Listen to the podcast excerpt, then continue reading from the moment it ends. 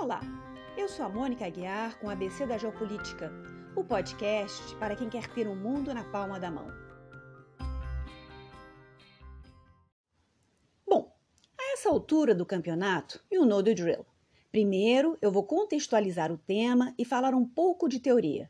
Depois a gente engrena uma quinta e aí vai para as questões atuais de política internacional e alguns assuntos aleatórios que eu também gosto de abordar. Pessoal, sempre lembrando que no Instagram eu posto fotos e mapas sobre os temas do episódio. E quem quiser apoiar o programa, eu agradeço desde já. O ABC me toma muitas horas de leitura e pesquisa, então é legal ter esse financiamento. Pode ser pelo Padrim, pelo Pix e também pelo Buy Me a Coffee, para os ouvintes que estão fora da Terra Brasílias. Basta ver os detalhes na descrição do episódio ou no Instagram. E qualquer esclarecimento ou dúvida que vocês tenham sobre algum episódio, não hesitem em entrar em contato pelo e-mail abcdageopolítica.gmail.com ou pelo Instagram. Mas vamos lá, comecemos com um pouco de história e teoria. Até o século XVII, não existia a noção de que uma pessoa pudesse ter direitos naturais, inatos à sua condição de ser humano. Vejam bem, é claro que as pessoas tinham direitos, mas esses direitos precisavam ser reconhecidos por uma autoridade divina ou política. Na prática, eles não eram extensíveis a todos os seres humanos. Se você fosse um escravo na Grécia Antiga, ou um pagão ou herege na Idade Média, aí não tinha direito a ter direitos. O primeiro autor que começa a se distanciar desta visão é um inglês chamado Thomas Hobbes. A novidade do Hobbes é que ele vai dizer que, antes da vida em sociedade, numa fase hipotética chamada de estado de natureza, os homens têm o direito natural à vida, a fazer o que for necessário para permanecerem vivos. O objetivo do Hobbes era construir uma teoria para justificar o absolutismo monárquico, coisa que não nos interessa aqui. Mas ele plantou essa semente. Depois dele, um outro inglês chamado John Locke retoma essa ideia de um direito natural que independe do reconhecimento de uma autoridade soberana para existir. Só que o Locke vai além. Ele diz que os homens não somente têm o direito à vida, mas também à liberdade e à propriedade, visto que sem elas não se consegue sobreviver. Então, esses dois autores desenvolvem a noção de que o ser humano tem direitos que antecedem sua vida numa sociedade política, que são anteriores a qualquer legislação. São direitos que não são concedidos, nascem com o indivíduo e não se perdem. São, portanto, direitos naturais, inatos e inalienáveis. Essas ideias eventualmente inspiram os autores iluministas do século XVIII, entre eles Jean-Jacques Rousseau, e depois servem de base para a Revolução Americana e a Francesa. Tanto que, em 26 de agosto de 1789, os revolucionários franceses redigem a primeira Declaração dos Direitos do Homem e do Cidadão. É claro que era homem com maiúscula, no sentido de abarcar a humanidade como um todo, mulheres inclusive mas hoje em dia se prefere usar a expressão direitos humanos na maioria dos idiomas. No entanto, os franceses, que são sempre apegados às suas tradições linguísticas, ainda privilegiam a forma antiga, droit de l'homme. Durante todo o século XIX, os direitos humanos ficaram no papel e nem chegaram ao discurso político. Por exemplo, os grupos abolicionistas do século XIX falavam da injustiça e da crueldade da escravidão, mas não invocavam os direitos humanos dos escravizados. Foi só no século XX que as coisas começaram a mudar, e isso em função das duas guerras mundiais e dos acontecimentos políticos em torno delas.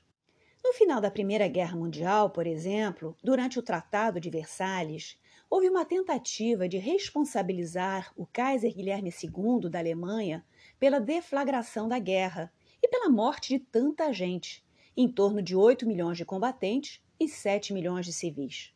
Segundo italianos, franceses e ingleses, o Kaiser teria violado as leis de humanidade e era um imperativo moral ele ser levado a um tribunal internacional. Mas os norte-americanos não ficaram muito convencidos com isso. Para eles, a sociedade do Velho Mundo era toda responsável e o caso acabou não indo adiante. Mas não deixou de ser uma proposta super novedosa, pois nunca antes se pensara em levar um líder político para um tribunal internacional e considerá-lo responsável por crimes cometidos numa guerra. Até aquele momento, ações militares, independente de sua natureza, eram vistas como recursos legítimos para salvaguardar os interesses nacionais. No final das contas, o Congresso americano não ratificou o Tratado de Versalhes e os neerlandeses, para onde o Kaiser tinha fugido, não fizeram sua extradição. Nos anos 1920 e 1930, a ascensão de regimes totalitários e, sobretudo depois, a Segunda Guerra Mundial mostraram que era necessário encontrar mecanismos para estabilizar a ordem mundial.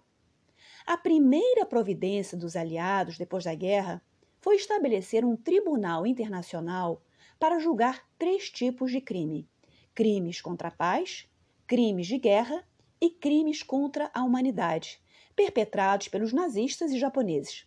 Foram os julgamentos de Nuremberg e de Tóquio. Em 1948, a ONU, que tinha sido criada três anos antes, aprovou a Declaração Universal dos Direitos Humanos, com direitos básicos como liberdade de pensamento, liberdades civis e políticas, de culto, etc. Na prática, a defesa dos direitos humanos criava uma saia justa para todos os países, porque sempre existe algum esqueleto no armário. Só para dar alguns exemplos. Os Estados Unidos eram uma sociedade com graves problemas de discriminação racial no sul do país. Reino Unido e França adoravam ter colônias e não queriam abrir mãos delas. Mas pegava mal ser contra. Então, a Declaração dos Direitos Humanos foi aprovada por 48 votos e oito abstenções. Não é muito difícil adivinhar quem foram esses oito países que se abstiveram de emitir sua opinião. A União Soviética, sob Stalin, seus satélites, Ucrânia, Bielorrússia, Tchecoslováquia e Iugoslávia. A União Sul-Africana, a atual África do Sul, que já vivia o início do regime do apartheid.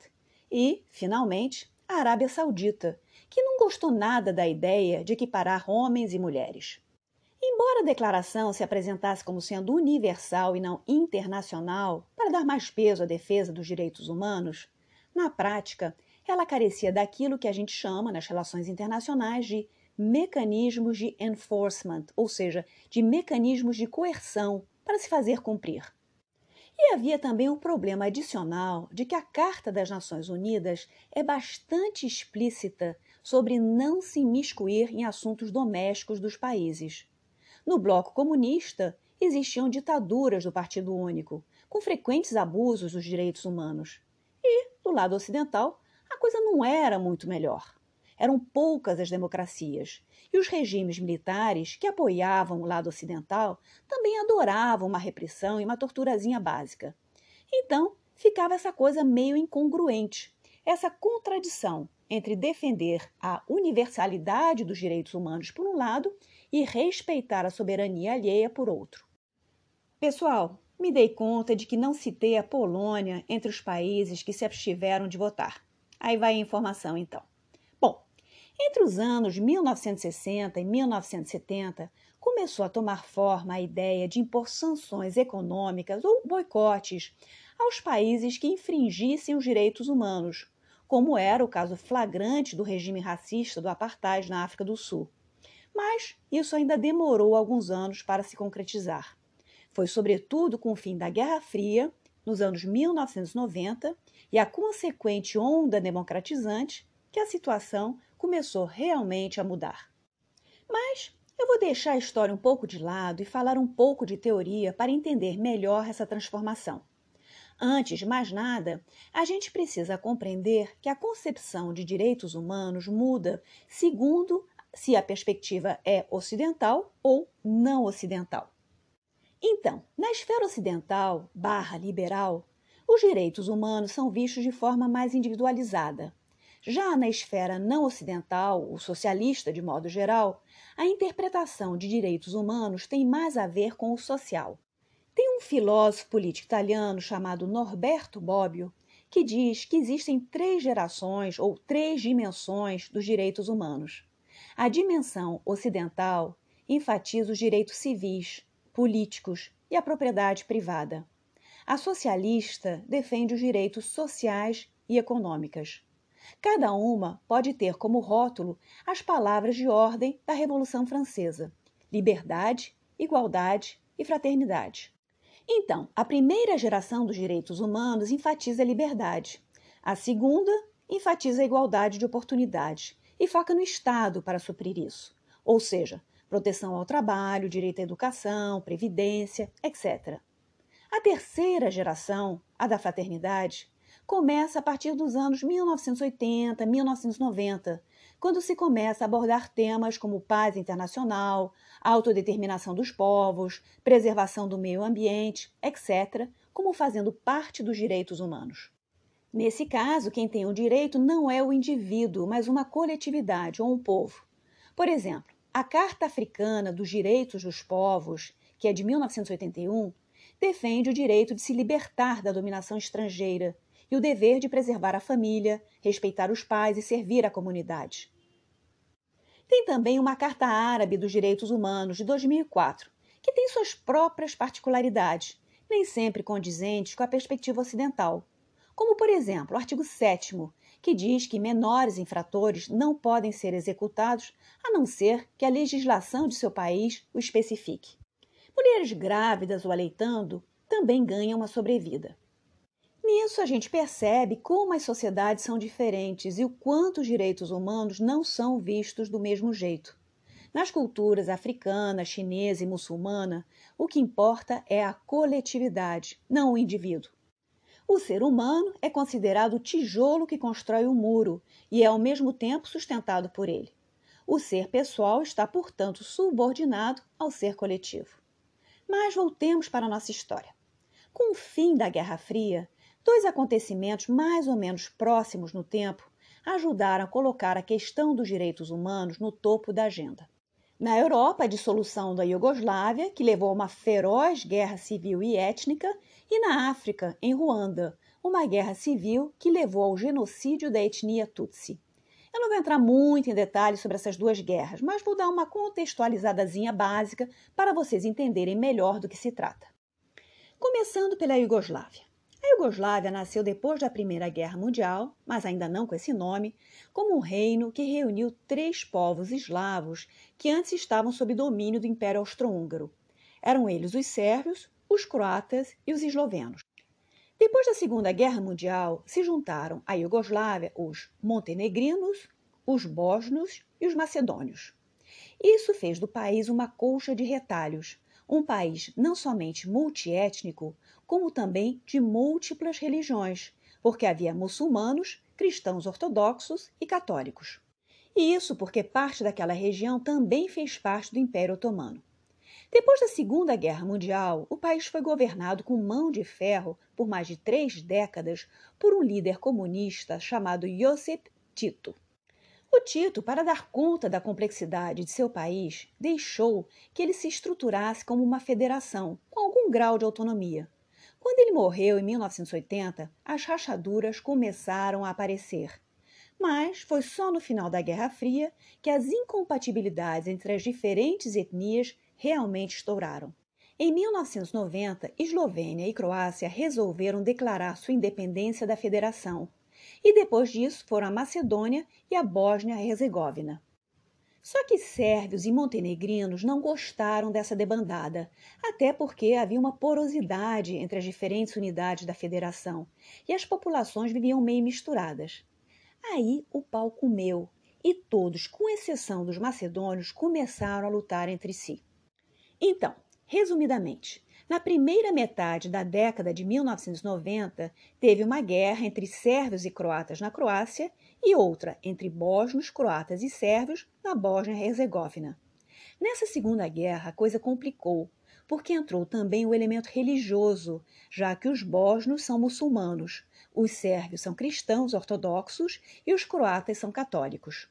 Então rolou uma faxina étnica, sobretudo contra os bósnios, com estupro sistemático das mulheres, assassinatos, deportações de civis e outras barbaridades.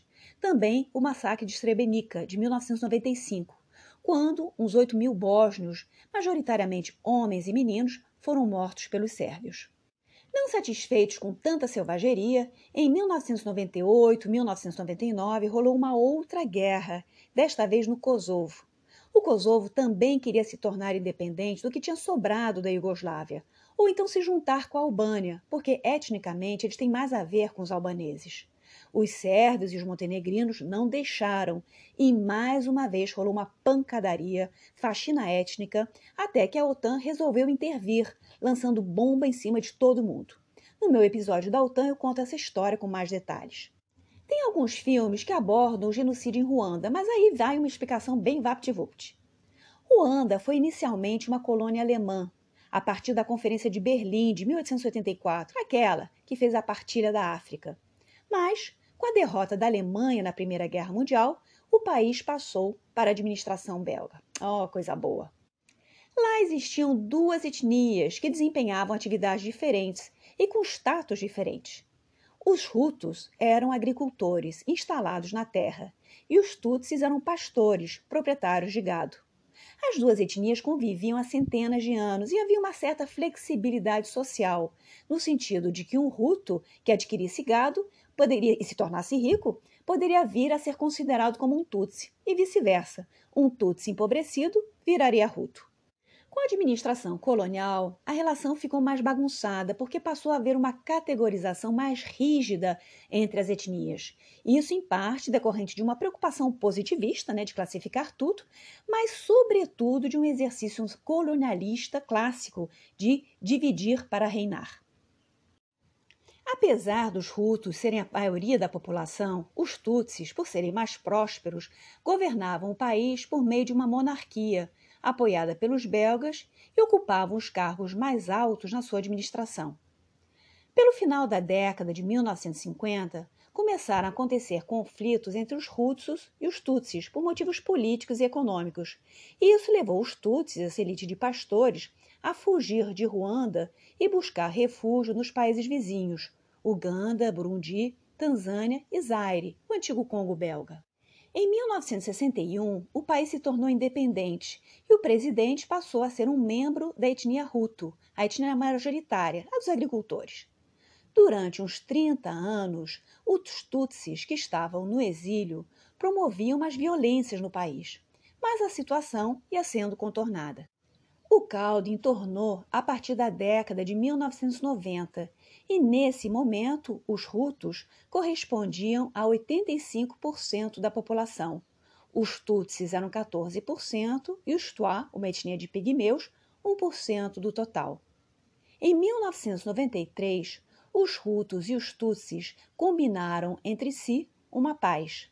Mas no ano seguinte, o avião onde estava o presidente de Ruanda e o de Burundi ambos da etnia Hutu, a etnia majoritária, foi derrubado e ambos morreram. Ninguém sabe ao certo quem foi responsável.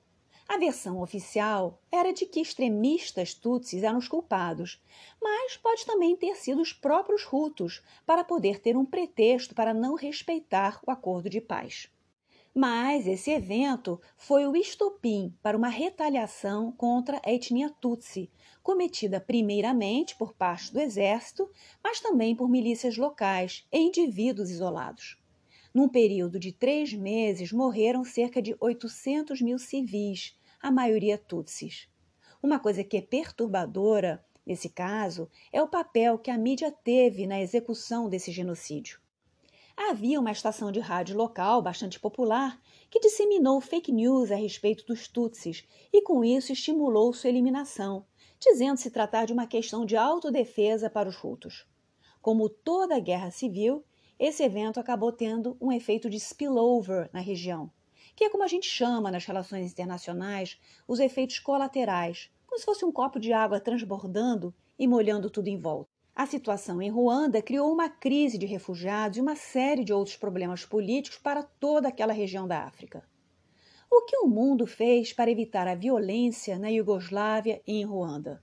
Para agir, a ONU precisa de autorização do Conselho de Segurança. Estados Unidos, Rússia, China, Reino Unido e França têm que ter interesse geopolítico para adotar algumas resoluções. Eu citei esses cinco países especificamente porque eles são os membros permanentes do Conselho de Segurança da ONU e os que, por terem poder de veto, têm o poder de decidir o que é ou não é um risco para o mundo. No caso da Iugoslávia, como era um país europeu, a intervenção acabou acontecendo via OTAN e a revelia da ONU, porque Rússia em 1994 e China em 1999 vetaram uma intervenção. E a OTAN não podia nem alegar que estava agindo por autodefesa, porque aqueles povos eslavos estavam se matando entre si, mas não ameaçavam nenhum membro da OTAN. Então, o procedimento da OTAN foi considerado tecnicamente ilegal, embora moralmente justificável frente às circunstâncias. Quanto à Ruanda, como o mundo estava mais focado nos acontecimentos da Iugoslávia e não havia maiores interesses geopolíticos intervir num país africano, a ajuda da ONU foi insuficiente para conter o genocídio. Então vocês estão percebendo que para que a comunidade internacional possa intervir em alguma situação de risco, a ONU precisa ter recursos materiais e militares, e com isso acaba dependendo das grandes potências. E ainda por cima, tem que superar essas reticências de não querer se meter em assuntos de política doméstica. Ou seja, é como se fosse uma versão internacional daquela máxima popular: em briga de marido e mulher, ninguém mete a colher. O problema é quando acontece um homicídio, os vizinhos se sentem mal. E foi o que aconteceu no final do século XX, quando esses dois genocídios ajudaram a acender o alerta vermelho. Começou então uma discussão internacional sobre como resolver esse dilema de legalidade versus legitimidade. O governo canadense acabou incentivando um painel de especialistas a discutir esse tema, e o encontro gerou, em 2001, um relatório. Nesse relatório, a Comissão Internacional sobre Intervenção e Soberania Estatal chegou à conclusão de que o Estado tem a responsabilidade de proteger sua população de assassinato em massa, perdas de vidas humanas em larga escala, estupro sistemático e outras coisas mais. Se o Estado não quer ou é incapaz de proteger sua população, a responsabilidade recai sobre a comunidade internacional. E isso levaria a uma intervenção humanitária. Em 2005, quando a ONU estava festejando 60 anos de sua existência, esse conceito de intervenção humanitária se transformou em responsabilidade de proteger, ou R2P, da sigla em inglês Responsibility to Protect. A ONU reconheceu que se o Estado não consegue proteger sua população, a comunidade internacional precisa agir. Então, isso se aplica nos casos de genocídio, limpeza étnica, crimes de guerra e crimes contra a humanidade. Ou seja, Apesar de um Estado ser dotado de soberania, ele não tem licença para matar seus cidadãos. Pelo contrário, junto com a soberania vem a obrigação de proteger a população que vive dentro das fronteiras do país, independente de sua etnia, religião, sexo ou até se são cidadãos ou não desse país. Mas é claro, a decisão de intervir em outro país continua sendo uma questão delicada e é uma decisão política difícil de ser tomada, até porque significa passar um julgamento sobre uma situação complexa que a comunidade internacional nem sempre domina em todos os seus detalhes. As forças de intervenção acabam sendo vistas como partidárias de um grupo dentro de um conflito civil e não como forças neutras ou isentas.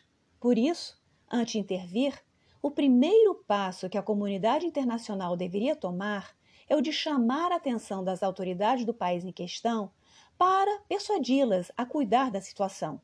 Depois, a comunidade internacional deve se propor auxiliá-las no que for preciso, para, só daí, nada tendo funcionado, partir para uma ação de coerção ou uma ação militar. Então, o uso da força militar deve ser o último recurso e ainda deve obedecer ao direito internacional, ou seja, ela precisa ser aprovada pelo Conselho de Segurança da ONU.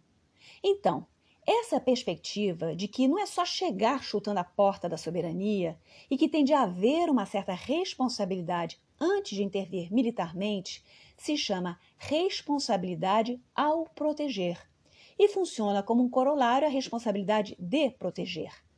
Esse complemento de responsabilidade ao proteger, responsibility while protecting, foi proposto pela diplomacia brasileira em 2011, por meio da nossa presidente da época, Dilma Rousseff. A fala dela aconteceu depois que a OTAN interveio na Líbia, em princípios de 2011, no que foi considerado naquela época uma operação muito bem sucedida, mas que depois deixou um legado bem complicado para aquela região da África. Ou seja, intervir num país é uma faca de dois gumes. Você resolve um problema, mas pode criar outro. Então, há muitas críticas que são feitas à intervenção, mesmo que partindo de princípios humanitários. Muitas destas críticas alertam para o fato da intervenção ser uma nova forma de imperialismo, travestido de intenções humanitárias, que pode ter uma agenda oculta. Afinal de contas, ela seria exercida sobre países periféricos e não sobre as grandes potências. Ou, como eu já falei, a intervenção pode piorar as coisas, criando novos problemas. Por isso, alguns especialistas defendem que o melhor a fazer é ajudar o país a encontrar soluções internas, ao invés de tentar importar soluções que vêm de fora. Na Líbia, por exemplo, a intervenção aconteceu porque, com a Primavera Árabe, irromperam protestos contra a ditadura de Muammar Gaddafi, que estava no poder há 42 anos. O Gaddafi reagiu com violência e prometeu que iria reprimir os protestos e fazer o que fosse necessário para se manter no poder. A OTAN, com a aprovação do Conselho de Segurança da ONU, resolveu agir para proteger a população civil da Líbia. Bom, na verdade, Rússia e China se abstiveram de votar, o que tecnicamente representa uma aceitação implícita da intervenção, mas sem o ônus de dizer sim. Militarmente, a intervenção foi um sucesso o Gaddafi acabou morrendo e desde então a Líbia virou um país super instável. Na Síria, a história é mais ou menos parecida, só que nesse caso a comunidade internacional demorou para reagir. Em parte porque o Assad não tinha uma fama tão ruim quanto a do Gaddafi. Ele era visto como um líder mais ocidentalizado. E também porque havia outras questões políticas em jogo. No caso da Síria, o Conselho de Segurança não conseguiu chegar a um consenso porque Rússia e China vetaram a intervenção em várias ocasiões. Uma segunda intervenção ocidental no Oriente Médio iria desequilibrar a balança de forças na região, segundo esses dois países. Então vocês estão vendo como é complicada essa questão de intervenção e responsabilidade de proteger. Durante a Guerra Fria, havia meio que um acordo tácito que uma esfera de poder não se metia com a outra. Com o fim da Guerra Fria e o avanço da democratização, a pauta dos direitos humanos adquiriu importância, mas ainda esbarra em aspectos relacionados à soberania dos países e considerações de política internacional. Hoje em dia, também estão sendo implementadas algumas medidas pontuais para coibir e ou punir as violações contra os direitos humanos. E isso porque as novas pesquisas indicam que crimes maiores acabam acontecendo num crescendo, começam com violações menores dos direitos humanos e que depois vão adquirindo escala. Em 2012, nos Estados Unidos, sob a presidência do Obama, foi aprovada a Lei Magnitsky. Ela congela os ativos de políticos estrangeiros envolvidos com a violação de direitos humanos e que tenham a sua grana nos Estados Unidos ou suas empresas fazendo negócios com empresas americanas.